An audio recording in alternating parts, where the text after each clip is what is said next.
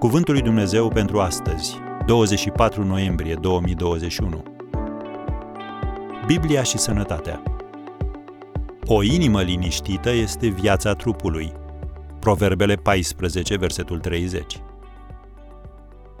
În ultima jumătate de secol, medicii au înțeles și evidențiază în mod constant corelația dintre sănătatea mentală și cea fizică.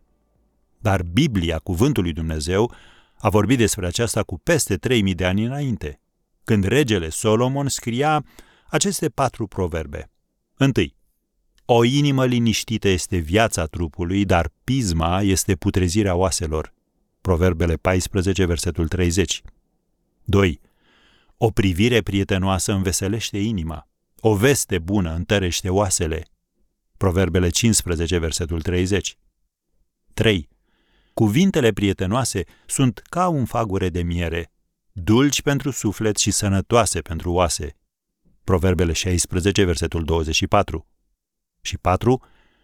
O inimă veselă este un bun leac, dar un duh mâhnit usucă oasele. Proverbele 17, versetul 22. Aceste versete ar putea fi rezumate în felul următor. O atitudine plină de credință, care se concentrează asupra lucrurilor bune, nu asupra celor rele. Râsul, capacitatea de a te bucura, și rostirea încurajărilor au un profund efect asupra sănătății tale și a celor din jurul tău. Care este antidotul împotriva stresului? Seninătatea. Care este remediul împotriva fricii? Credința. Și de unde vin credința și seninătatea? De la Dumnezeu. David se afla într-o stare gravă când a scris Doamne, eu am strigat către tine și m-am rugat Domnului zicând, ce vei câștiga dacă îmi vergi sângele și mă cobori în groapă? Poate să te laude țărâna? Poate ea să vestească credincioșia ta? Am citat din Psalmul 30, versetele 8 și 9.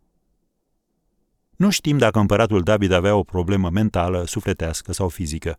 Însă știm că Dumnezeu a intervenit în viața lui. Și în același psalm, David scrie, versetele 11 și 12, Mi-ai prefăcut înguirile în veselie, mi-ai dezlegat sacul de jale și m-ai încins cu bucurie, pentru ca inima mea să-ți cânte și să nu stea mută. Am încheiat citatul. Nu există nicio îndoială cu privire la acest lucru. Gândirea ta are un efect imens asupra sănătății tale.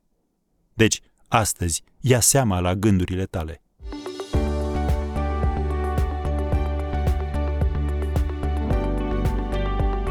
Ați ascultat Cuvântul lui Dumnezeu pentru astăzi, rubrica realizată în colaborare cu Fundația SER România.